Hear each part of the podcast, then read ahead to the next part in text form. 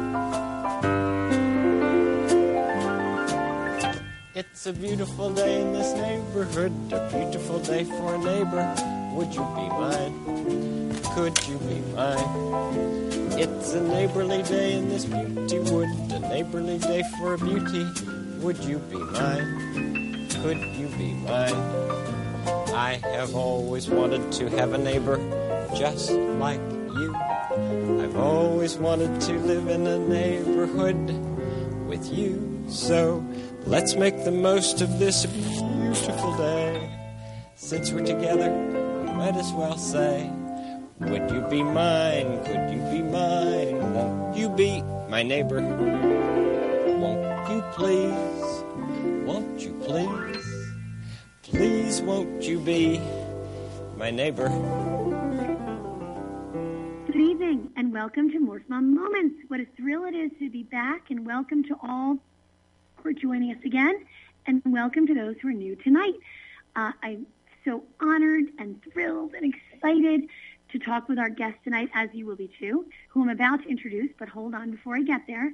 I want to explain to you all where you are tonight, who you're listening to, and what you've gotten yourselves into. Uh, my name is Kathleen Smith. You're listening to Morph Mom Moments. I began Morph Mom about six years ago. I was an attorney many, many, many decades ago. Stopped to have my kids, couldn't go back, didn't know what to do, and thought rather than reinvent the wheel, I would go out and find out what other women were doing, what other moms who had gone back or women who didn't have children figured out what to do. I'd tell their stories and I'd connect them with those out there trying to figure out what to do next or looking for guidance to go with what they knew they wanted to do, but just weren't sure how to do it. So we began with a website, which is morphmom.com, M-O-R-P-H-M-O-M.com. And you can go and see, I think we have over 800 videos of women all over the country. We cover, you, you name a profession or a topic, we cover it. And if you're looking for one, we'll find it. Uh, you can go to Huffington Post to read our articles. We have this radio show every Thursday night. We have a podcast, Morph Mom Moments, to hear more interesting stories. We have classes. And what's very exciting is this coming Monday, we have a conference in New Jersey, and if you go on the website, you can look into it and see the amazing women who have agreed to join our panels and share their stories and their journeys, and um, are just amazing, amazing, inspirational, and kind women. So I encourage you to go on and learn more about it and join us at the conference if you can. And uh, without further ado, enough about me and more about my guest, David Stone, tonight. Um, we are, as I said, I'm thrilled to have David Stone here. David is the CEO of Merlin Productions and Stone Boys Entertainment. They develop and produce films, theater, and performing works. And as I was discussing with David before, he's also a screenwriter, playwright, and director. But again, the best part is that he works with his amazing wife, Jenny, who is out there listening tonight and hopefully realizes um, just how important a part she is. And we're going to hear about this tonight, what an important role she plays in all of what David does as well. Um, again, as I said, David does feature films, documentaries. He's done work with the theater, and all at the same time, he's an attorney. Uh, he's a managing partner at Stone Magnanini. Stone and Magnanini in New York, in, uh, in New York and New Jersey. Um, so what's so fa- and so welcome, David. And what's so fascinating, just the beginning intro is, so we've gone from this absolutely creative profession that you have going at the same time as a managing partner and a lawyer. Um, so it's it's so interesting the two very different career paths that, that you can maintain these paths at the same time. Um, but before we go into that, tell us a little bit about your journey and how you ended up being involved in these two Sure. professions. Apologize that I'm not a mom. I'll do my best. I am married to a mom. Um, so I've always been interested in. I've always been a film fanatic, um, and and the interesting thing is I always was most interested in the directors. Like if I liked the director, I would just go see any movie he made. I didn't really care, you know, what the movie was about or anything. Um, so I, I just, you know, I directed some films. I was interested in that, and I also, at the same time, was interested in theater and musicals and things like that. And I was in some theater and musicals, so I always had that interest. Um, and I think, as I told you before we went on the air, I was thinking of pursuing that. And when I got out of Harvard, which is where I went to school, um, I applied to USC uh, Film School and Law School, which was a joint program that they had, but I didn't get into film school. So I had to go to Harvard Law School instead. you just had to do it. It was unfortunate, but, but anyway, and then so that put off my film career for some time as I had to go off and make money and you know do other things. Um, but I always had that interest, and in fact, at one point I became the general counsel of the Yankee Nets that owned the Yankees, the Nets, and the Devils.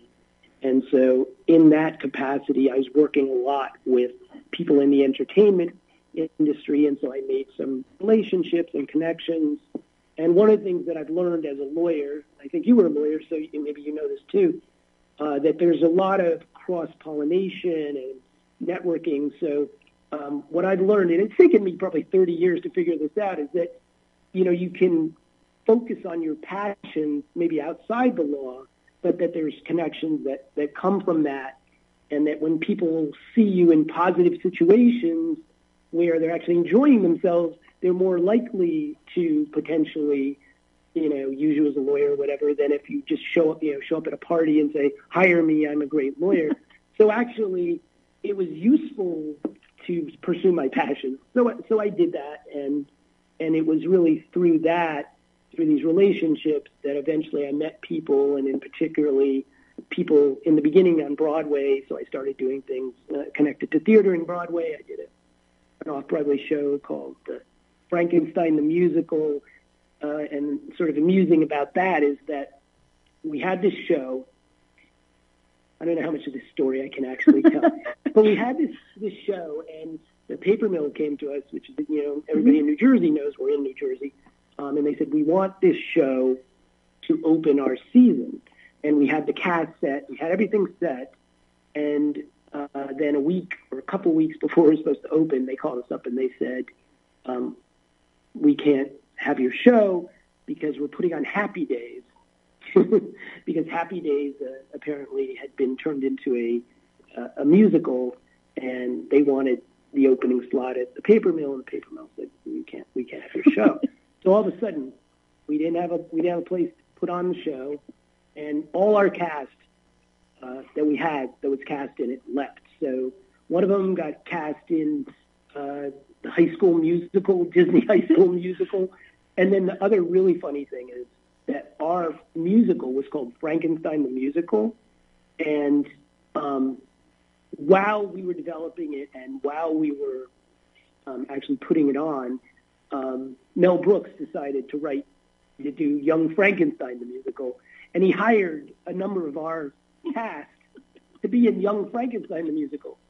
So we lost like our whole cast and we had to recast and we ended up putting it on off Broadway um, at the same time as uh, Young Frankenstein, which was very amusing because a lot of people came to our show and thought they were going to see Young Frankenstein. So we actually sold a lot of tickets that way.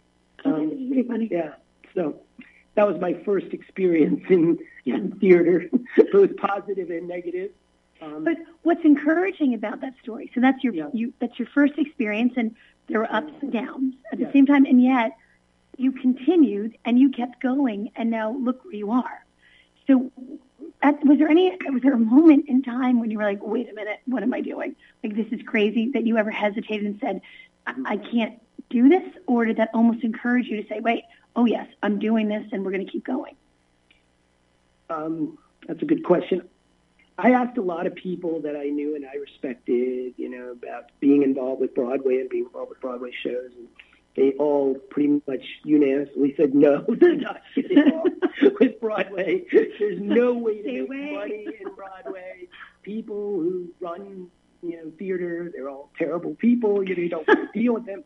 But in fact, there are some very nice people in, involved. There are some terrible people too, but there are some very nice people involved with um, Broadway, and, and I try to work with them, and, and you know, and I've found some some really good people. Um, but you have to be passionate about it because you have to realize that it's not about making money um, because you might you may make money, you get in, involved with the right production, you get involved with the right people, you know, it can be successful and it can be very profitable.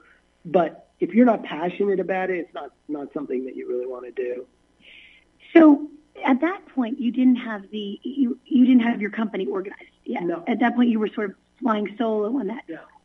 What happened that you then continued with this, and how did you decide to begin Merlin Productions? Like, how did that all evolve? So, okay, very good question. So, what happened is that I married Jenny, um, who is my my wife, and she was very passionate and interested in theater and film, and so kind of jump started me, and we were very much complementary uh, people, and so she would inspire me about things that I was thinking about doing, and I would inspire her into things she was thinking about doing. And actually, one of the this is sort of an interesting story. So we she had a play that she had half written when she was at Villanova. She was a graduate student there, um, and I had like scripts I had half written. You know, ideas for shows that I have written. And in fact, Merlin is something that I'm just obsessed with. Merlin, everything with me is Merlin. So that's why it has to be Merlin Productions but anyway, um, Hurricane Sandy happened, and we had no electricity, we had no TV, we had no computer. We were just sitting in our house, basically with candles. And I said, um, Jenny, you never let me read this play that you half wrote in, you know, college. Why don't you take it out and let me read it? So I read it, and I said, this is pretty good. You know, what's the rest of it? And she said, I don't have a rest of it. I said, well, you should have a rest of it. This is the play. You should really write it. So we ended up writing it together, basically, while we had no electricity and we had no. So um, you know, it was easy because we couldn't do anything else. So, so we really had to focus, and we found that actually we worked really well together because she was very creative and had good ideas, and I kind of am very in, into plot and you know and, and character and like developing character. Um, and so we wrote this play. And then we had some relationships through people that I knew at the paper mill and, and other people that I knew through theater. Um, and they helped us fund to put this play on off Broadway. So we said, well, now we need a company. we can't just go put this play on and not have a company. So, you know, we, we, we started Merlin Productions and we actually started doing other things. We did um, these these monologue slams with actresses in New York, which were really fun. So we would get Broadway actresses and some, you know, amateur actresses that would come and they would do monologues and everybody would get drunk and we'd have a really good time. And so so we had that. Um, and then this is the interesting part. So I'm you know, I was at a firm called Boies Schiller and Flexner. David Boies, who's a fairly well known lawyer, was uh, the head of that firm and I was friendly with him. I'd been in a bunch of cases with him and I became friendly with other people in his family, including his son, whose name is David Boies III, which is very confusing. but that's his name. so, um, I, you know, we invited everybody we knew. To, I directed this play. So what happened is we, we, we raised the money and we put this play on off Broadway. And, it's and called The Diary. The Diary. Okay, this is The Diary. A romantic uh, comedy about sisters and insanity and igloos. I'm one of four girls, so that couldn't possibly ever happen. um, uh, so, and we got a really good cast, and anyway, and so we decided I'm going to direct this because what else am I ever going to get to direct? and so I directed it, and um, a number of people came to it and really liked it, and one of them was David Boies III. So David Boies III and I went to dinner after one of these performances, and he said, you know, what else are you, Jenny, doing? so I said, what else do you want us to do? So he said, well, you know, are you interested in making films? And I said, yeah, I am interested in making films. I haven't, you know, I, I've had some you know, minor involvement in that, but I really haven't been that involved. And he said, "Well, I want to make films with you because I think you're creative. I think you're you're smart. All this." So I said, "Okay." so we formed Stone Boys Entertainment, and the rest is history. Now, is it one? So when you say um, Merlin Productions and Stone Boys Entertainment, it's now one Yeah, production company. Stone, Bo- Stone Boys Entertainment is kind of like the overarching, Mhm. and all our productions and everything are under that. So the Merlin productions are under that, um, and then there's some that David, like David did Wakefield with Bryan Cranston, that was under that. But um, yeah, that was like his project. We each have our sort of pet projects. I did Carefree with Fred and Ginger, uh, Fred Astaire and Ginger Rogers, which is a uh, a show that's touring the country that was um, choreographed by Warren Carlyle, who's the award-winning choreographer. So, okay, so he approaches you, you join forces, and Jenny as well. So it's like a, we've got this trio now coming at us. Yeah. Um, and do you sort of decide, like, all right, I'm going to take on, so when you develop this company, you're going to produce as well as develop. Mhm. It's, it's combination. Yeah. So talk, can you talk a little bit about that development and production? Like what that means exactly to produce Yeah. and do you decide we're going to take on film, theater, and other things, or when you very when you begin, are you saying we might just do theater? Like, how does that work? Well, it, it's an interesting thing. I think what you do is you announce that you have a film and theater development company, and then people start emailing you, calling you, meeting with you, and saying, "I have this project, whatever," um, and then you kind of go with your passion. So, I mean, we. I am on the board of the New Jersey Performing Arts Center. I am very friendly with people there, including uh, the CEO, and you know, so they had projects that, that we supported um, and that we helped you know, sort of make happen. Um, and then I'm also very involved with Sundance, and so we met all these people through Sundance. And then once they know, you know, that you have a film development company, they start, you know, bringing projects to you. So um, that's kind of the way. It, it's it's it's kind of a, a networking thing. Um, but I would say a really good way to get involved with, if you want to be involved with film, go to these film festivals because you meet more people in line, you know, that are involved with the industry and, you know, in a very kind of positive anchor situation. Um, and you make relationships, you know. And with the company, so when you say people come to you, so will they come to you with like this a seed, an idea, and say, "Can you help me turn this into something?" And can they also come to you with a full blown script and say, "Can you help me get this to the next step?" All of the above. I mean, people will come to you literally and say, I have an idea for a movie. That's You an know, idea. Um, would you like to help me make it? You know, and then you go to lunch with them and they'll tell you about their idea for the movie. Usually those are not people that I that I end up working with. Um, m- more often they come to you at a minimum with a script. Um, for me, the script is you know the most important thing. I mean, we have how many films did we have at Sundance? We had like three films at Sundance. Um, one of them, Night Comes On, uh, which I strongly recommend everybody go see, um, is a really beautiful film made by a woman named Jordana Spiro, who is like an incredibly beautiful woman. She's, I mean, in a, I mean, inside. She's also a beautiful woman outside. But I mean, inside. She, um, she's an incredible person, but she's an actress, very talented. She's in, um, what's the name of that? Ozark, Yeah. which you may have heard of. I, I actually just watched the entire thing of Ozark. Well, you've seen Yeah. Jordana Spiro, but and she decided she wanted to be a director, and she had made an award-winning short, which I watched, which was very weird and, and kind of I couldn't believe this was made by Jordana Spiro, but brilliant, you know.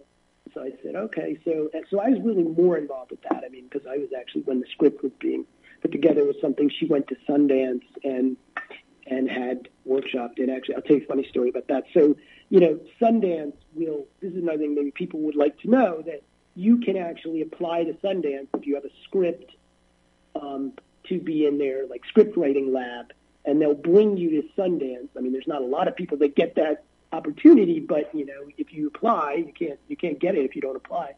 Um, they bring you in, and then they bring you know very famous, you know, like the person that wrote Transparent and the and you know um, Tarantino and you know all these different people come and they read your script and they help you develop your script, and then they have something called you know a director's lab, which you also can go to potentially, and they bring directors that are super famous directors that come um, and work with you and help you learn how to direct.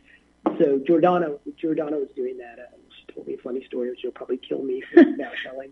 But she told me that um, Quentin Tarantino was one of her, you know, and she was doing this very touching story about an African American woman that was caught up in the um, in the foster care system, and her father had, you know, been abusive and ended up killing her mother, and so, you know, it's a very touching story about her, her connecting with her younger sister, who she hasn't seen for 10 years. Um, and Quentin Tarantino said, why don't you make her an assassin? you know, so it's like they're coming at it from their, yeah. you know, perspective. So, you know, you got to go to these things and sort of listen. And by the way, that was the same thing with Frankenstein. I mean, everybody had their view of what this show should be about. And if you just listen to everybody, you, you you never have any vision, you know. So sometimes you just got to go with your vision and, and do what, what you can do. So I have a question about that. Yeah. So let's say in Jordana's experience, or, or like in that situation, so you're presenting and you're you're so encouraged and lucky to be in that situation.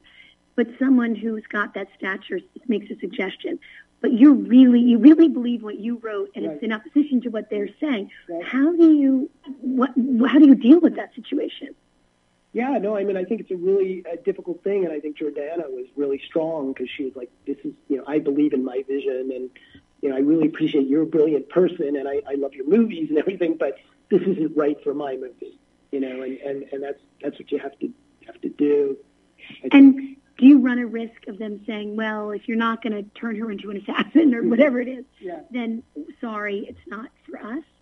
Yeah. What, what happens then? So I guess, are there other avenues to pursue it if that happens? Well, I will tell you one thing. If, if people that are interested in this topic that we're talking about, you should go see this movie called The Big Picture with um, Kevin Bacon, I think it is, um, because it's a great example of like, you know, the sort of starving independent director that goes to Hollywood and they want to change his movie, you know, from like something that's Kafka-esque to yeah. like, you know, on the beach with beach balls and beautiful girls and like, no, I don't think this movie that's set in Russia in the wintertime is going to work. Because The Baywatch deal is not going to happen. yeah, no, but and again, I, I guess I Jordana trying to kill me again, but um, but another story is that she came into this she had originally the script originally had a brother and a sister, and um, when she went into the script writing thing, she met with a lot of people, and they said, you know, you have this very strong female aspect to this this, this movie, and um, it just seems like this could be a lot stronger if it was sisters. And she actually changed it to make it sisters, and it's very powerful with sisters. So you know, you have to be open to criticism if it makes sense for your movie, but you also have to be willing to say, this doesn't work for me. If, you know, so the answer is sometimes you just have to turn people down. I mean, there's this apocryphal or maybe true story about uh, Sylvester Stallone. I don't know if you know this story, but basically, you know, for years and years and years, he had the script to Rocky and you know, he basically had no money. He, at, at, at a certain point, he was like living in his car with his dog, and he, then he had to give up the dog because he didn't have enough money to feed the dog. And meanwhile, he was, you know, going and everybody was saying, "No, this is a terrible script. Why would we make this?" You know, blah blah blah blah blah. And um, he wanted not only to make it, he wanted to direct it and star in it, right? And so, you know, everybody was saying, "You're crazy. You can't make this. You can't direct and star." So he went to, he finally found some crazy person that said, I will give you a million dollars for the script, but you can't direct it and you can't star in it. We, we're going to get so and so to direct it. And he said no, and he was like living in his car, right?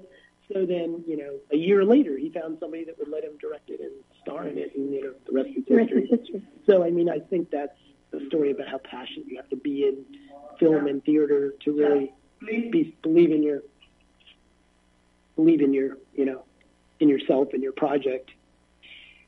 So for those out there trying to figure out like how to to do this, so you you you could apply if you've just a script. You can make these applications to Sundance or to a film festival. Right.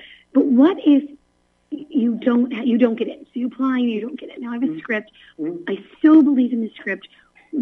How would you advise those out there? Like, what's the next step? Do you find a company like yours, and do you so do people come and pitch it to you? And like, extremely, extremely hard, and particularly with you know well-established companies like in Hollywood, because they are so concerned about getting sued.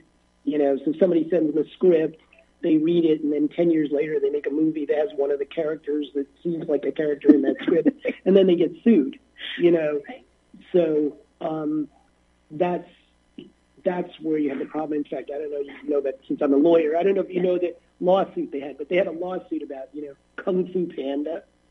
So they got sued for Kung Fu Panda, and this person claimed, you know, I had the idea for Kung Fu Panda, and I sent this to them, and they rejected it, and you know, and he sued them for millions and millions of dollars, and then um, apparently this is pretty amazing. But during discovery, one of the clever lawyers for Disney or whoever it was um, noticed that his his like um, sort of drawings for Kung Fu Panda were exactly the same as like a Kung Fu coloring book that came out after the movie. so, you know, clearly, you know, he didn't have the idea before the movie. But anyway, the point is they are worried about that. And so, you know, if you don't come, you really have to come through an agent or through somebody who has a relationship to probably get your script read. Um, and so, you know, make friends with agents, I guess, you know. Um, but, you know, as I said, you know, sometimes you just go to these, these like film festivals, you meet somebody, you get them excited, and, you know, maybe they'll read it. You never know. You, you never know. so with your company, so now let's say you take on a project. Yeah. Are you co-producing with other production companies, or how does that normally, or, or is that, or, or is it just it depends on the project? It could be just yours or other produ- producers. project. I mean, sometimes we're just, you know, funding. Sometimes we're helping with the script. Sometimes we're involved in the casting. Sometimes we're, you know, doing the entire production. Um, so, I mean, you know, most films have a number of producers involved, and um, you know, um, there's lead producers and you know, not lead producers, and everybody brings something, and you know, you can't make the film without without everyone. But um, you know, it's you know, with films like independent films like this, it's very hard for one company to do the whole thing. Too, and I, I don't know if this ever happens, but are there times when, so now we have, let's say, three different producers on board, all potentially with different visions, or if there is a disagreement, or not necessarily, or, or just um, a difference of opinion, Mhm. how is that resolved as far as when it comes from the producers as opposed to the creatives? by the contracts. you know, you put in the contract, you know, whatever you can get in terms of like I get cast approval, I get this approval, I get plot approval, I get script approval, and either you get that or you don't. You know, if you don't have it, then you don't have a say. Um, but and you know, there's been some stories of really, you know, like movies that were killed because you know the, the the writer couldn't agree with the producer that you know on the final script or, or whatever. So, um, you know, I, was it uh, I forget his name, Bob Evans, who wrote you know the was the boy you would be in the picture, whatever. The, you I forget the name of his book, but great book by the way if you ever get a chance to read it. But you know, he said that he basically had the right to recut The Godfather, and he recut The Godfather, and really it's all his credit that that film, that the original film that was made, you know, by the director was unwatchable, and if you know he hadn't had final cut and hadn't cut it, you know, it wouldn't have been this. And who knows whether any of that's true? You know, Harvey Weinstein says that all the time, right? Harvey Right. Weinstein takes credit for every film he's ever uh, Yeah. he's ever produced. So, yeah. So, all right. So now, again, those of you joining us right now, I'm talking to David Stone, and this is such an exciting and informative conversation as well because I, I'm actually fascinated by this. And we all love movies, we all love the theater, we all love, you know, what we see, but what goes on behind the scenes, and how does that get to what we see? How does the the seedling of an idea get to what we see? And basically, that's what producers do when they get it to come to us. Um, so David is involved, as I mentioned before, with feature films, documentaries, and theater. But there's one, and I'm selfishly going to direct the our conversation towards, which I am literally giddy with excitement. And I have to confess, I watched the trailer six times today because I was just so excited about it. Um, Won't You Be My Neighbor is a film, a documentary that David's company is involved with and his wife Jenny's involved with. And it's about Mr. Rogers and it's a documentary. And I'm just, again, selfishly directing this towards that as a child who watched Mr. Rogers all the time. But how did that come to be and how did you get involved with that project? Um, let me tell you in a second. I do want to say, by the way, because I, I, I promised I would say this, that uh, Jenny and I wrote a book, a children's book together, mainly Jenny.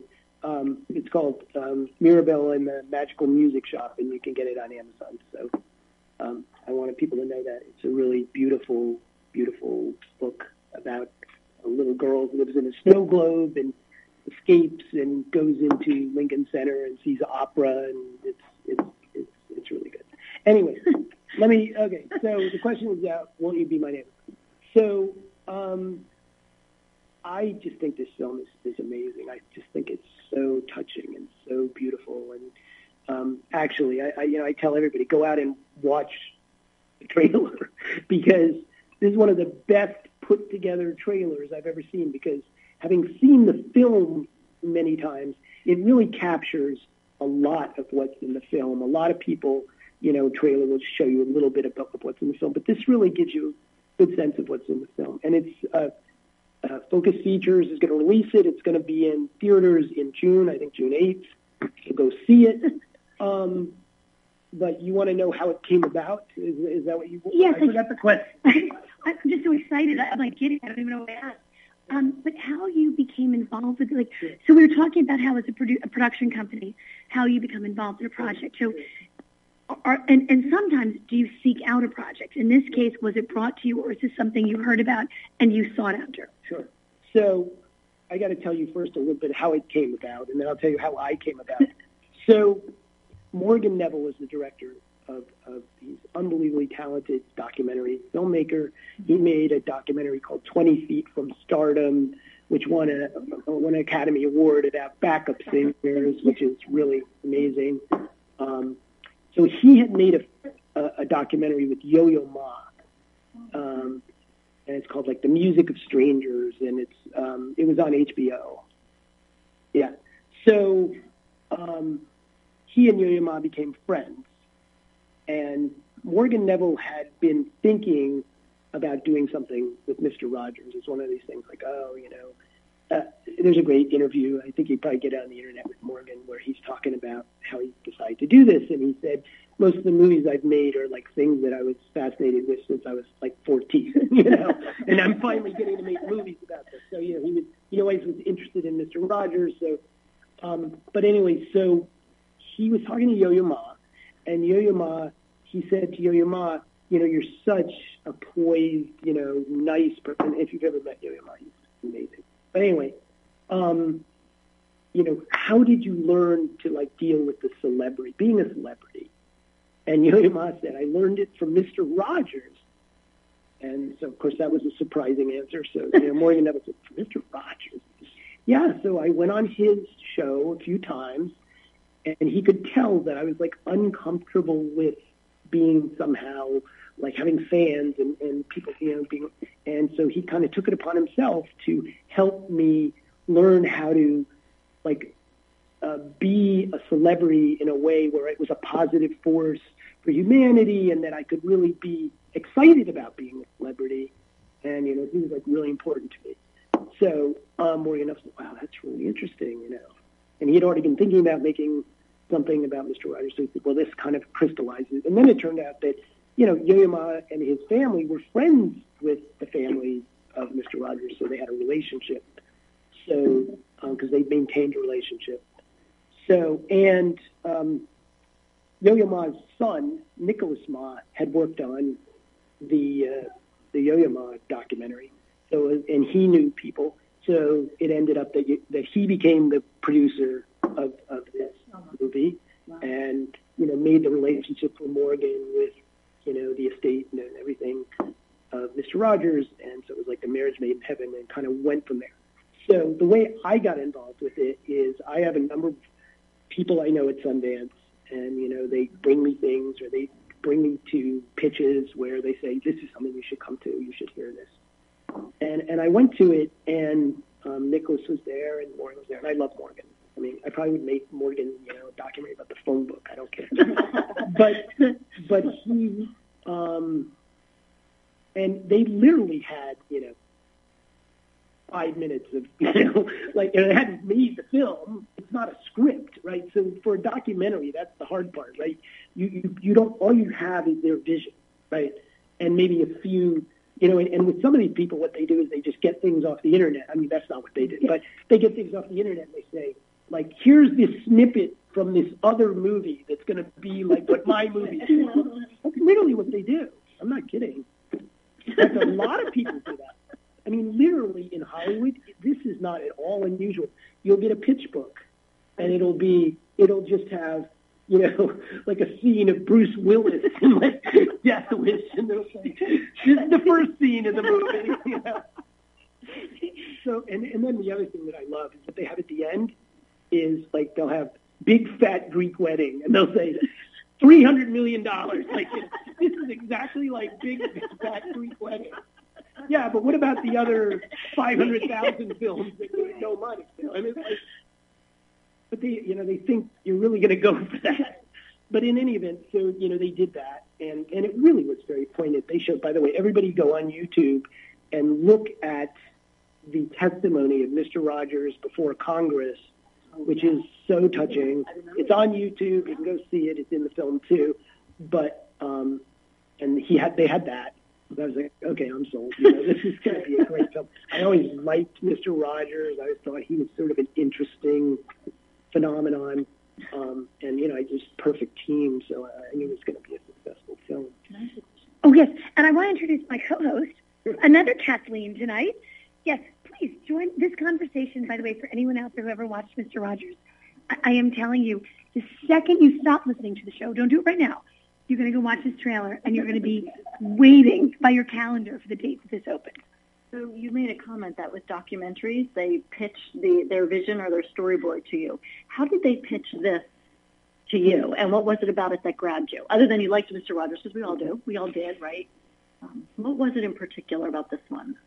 So, first of all, it, I think the pitch really was there's so much about Mr. Rogers that people don't know and mm-hmm. don't understand. Like this, and I can tell you some of this stuff. It's in some of it's in the film, but you know, he was such an amazing person, and he actually had a very strong vision of what he wanted to do with his show.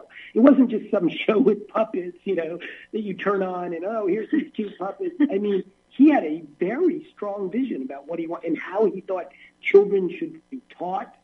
Um, you know, he worked with like some of the like most well-known psychology, child psychologists of the time, uh, who were like developing ideas about child psychology. He was a, a you know a pastor.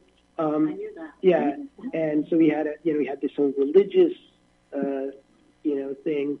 Um, and you know one of the, the best things I think you know and I think it's I think this is in the film, but um, he believed that, and this is something by the way I strongly believe.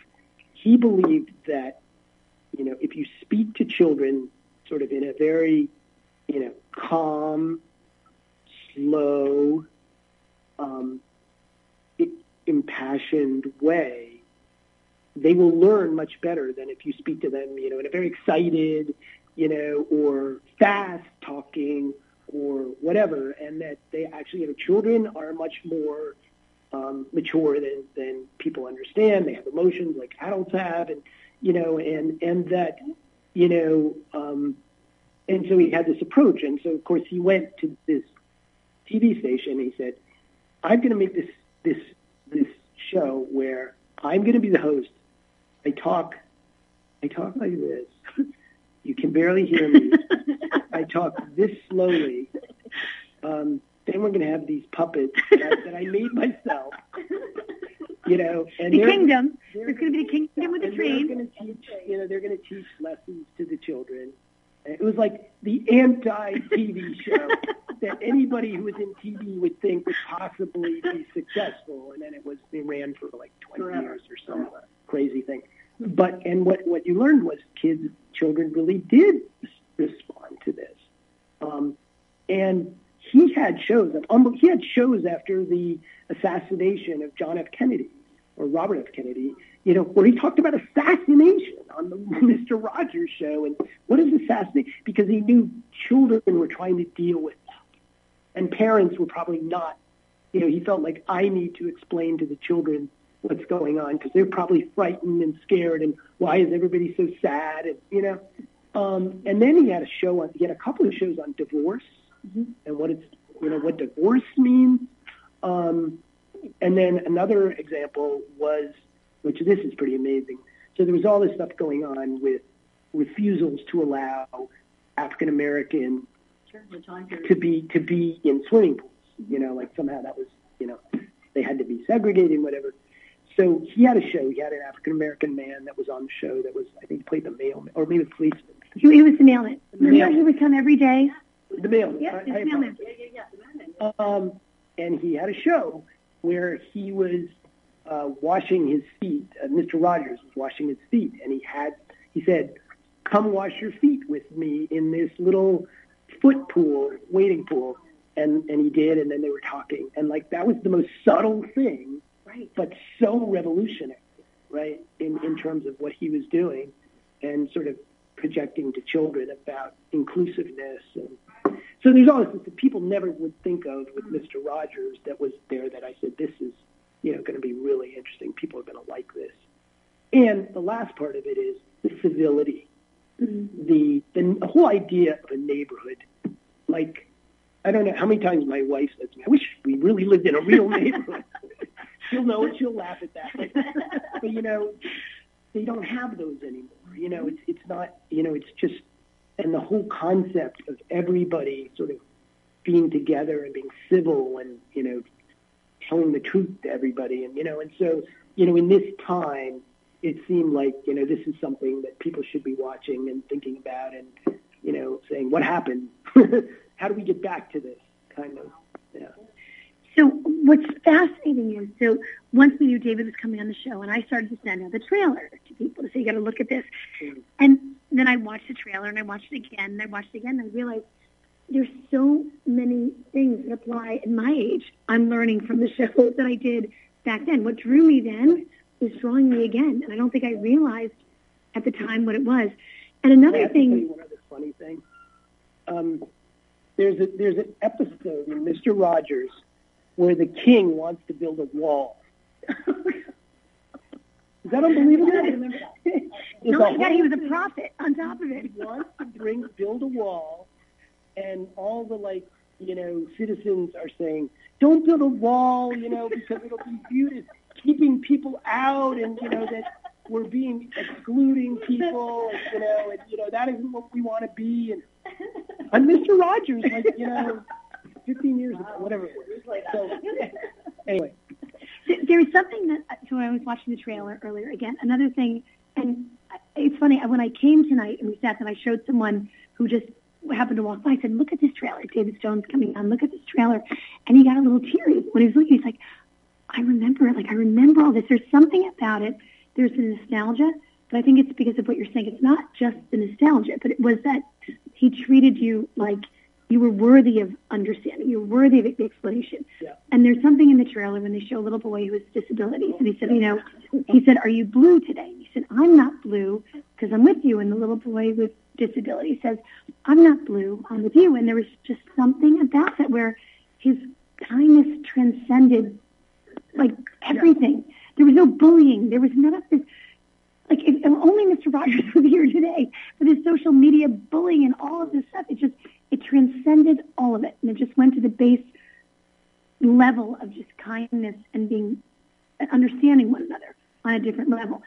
So when you were doing this documentary, was there, and I think everything probably emotionally affected you, was there a scene or was there a moment or something that really, really touched you and you thought, this is why I'm doing it? Um, I mean, I think the scene you just talked about. I mean, I, I was at the premiere in Sundance, and I don't think there was a single person that wasn't crying at the end of that scene because um, it's a little boy. He's got some very bad disease. I don't remember which one, but he's in a wheelchair. He's, his arms are kind of all shriveled up, and he's got this really cute smile, and he's so happy to be with uh, Mr. Rogers.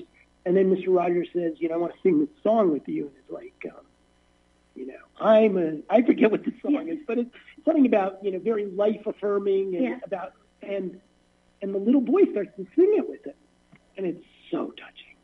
It's like, oh my god!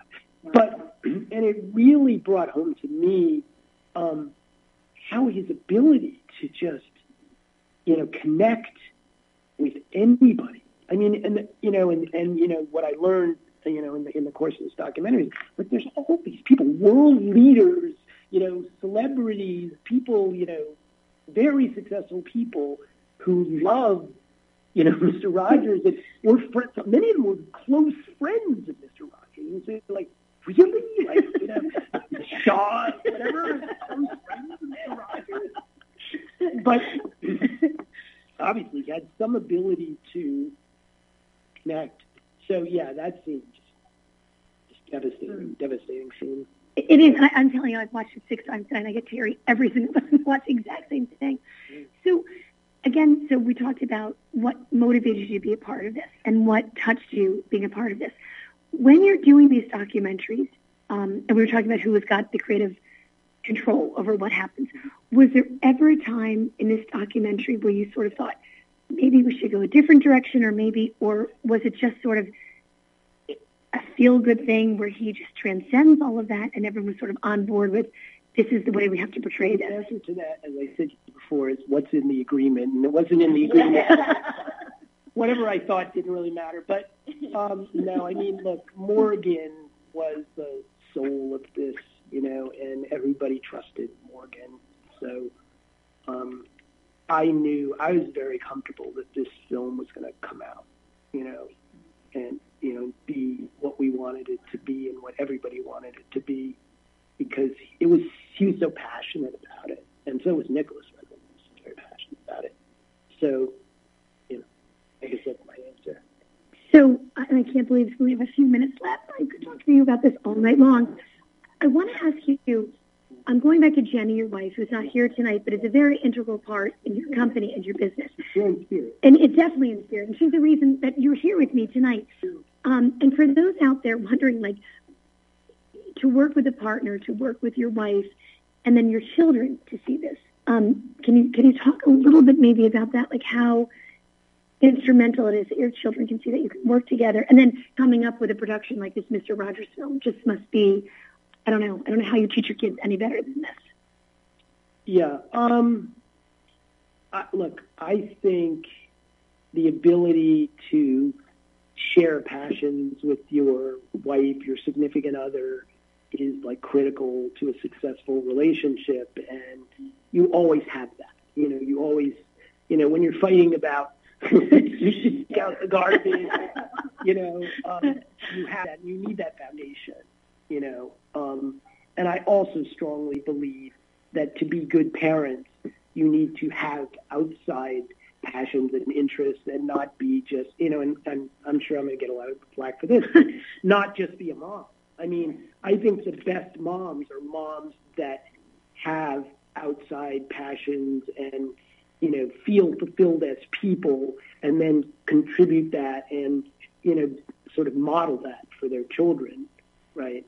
Um, and Jenny definitely does that. I mean, she's she's of wonderful. But um, you know, I just um, it's it's really great to have someone that you know you can collaborate with, and you can really feel that you both are you know working towards the same goal, and and that and also you know there's certain things she I can't do. There's things she can do. I just can't do them. There's things that I can do that she definitely can't do. but together, you know, the, the, the sum is better than the parts, as they say. Oh, I don't want you to go. We have one minute left. All right, so everybody out there, again, I'm talking with David Stone, the CEO of Merlin Productions Stone Boies Entertainment.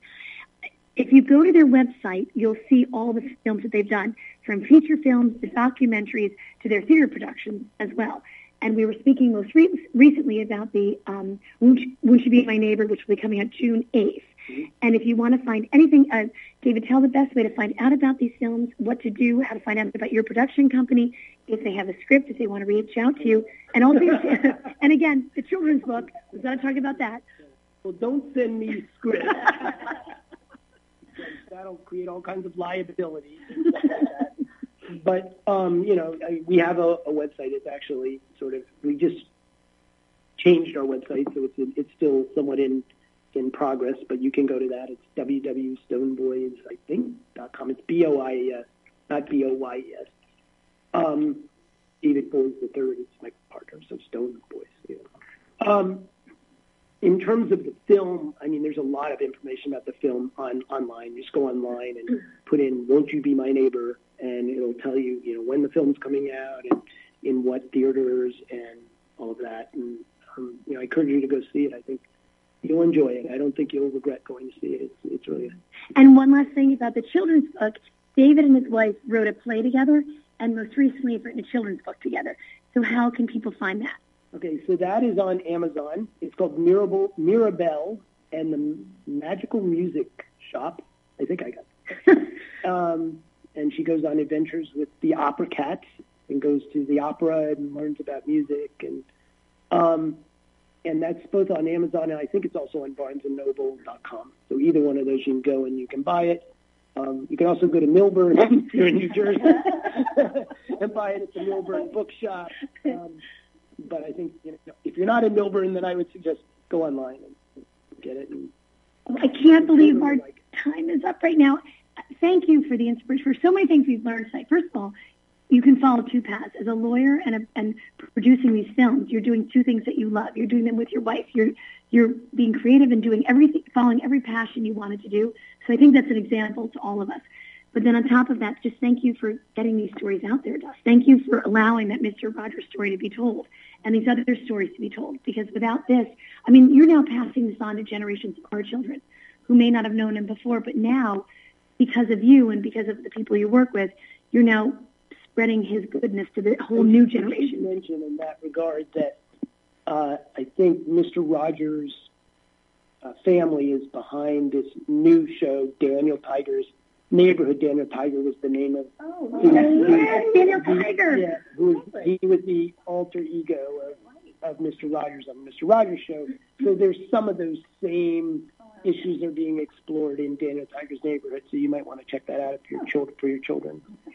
And everyone, thank you all again. For those of you new to us, I hope you come back next week. And for those who've been back, I'll see you next week. Good night, everyone. See It's then. such a good feeling to know you're alive. It's such a happy feeling. You're growing inside, and when you wake up, ready to say, I think I'll make a snappy new day. It's such a good feeling, a very good feeling. The feeling you know that I'll be back when the day is new and I'll have more ideas for you. And you'll have things you'll want to talk about. I will too. You always make each day such a special day. You know how? By just your being you. Only one person in the whole world like you. That's you yourself. I'll be back next time. Bye bye.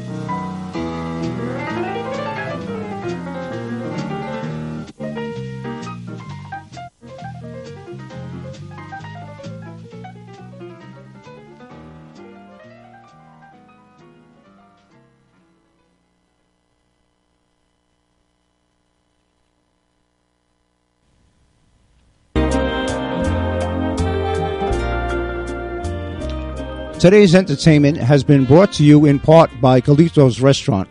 Galito's specializes in Portuguese cuisine. In addition to these delicacies, Galito's offers pasta, steaks, seafood, and chops. A full service bar includes wines, beers, and spirits to complement your meal. Galito's offers casual ambiance at the bar or their dining room. Galitos also has a private banquet room for social events with a party package to accommodate your budget. Galitos also offers seasonal cafe seating. Galitos is located at 29 Elm Avenue in Mount Vernon, New York, conveniently located across from the Mount Vernon East train station. You can call Galitos at area code 914-668-0100. Once again, the number is area code 914-668-0100 for information on reservations or go to the website at www.galitosrestaurant.com. Enjoy your dining experience.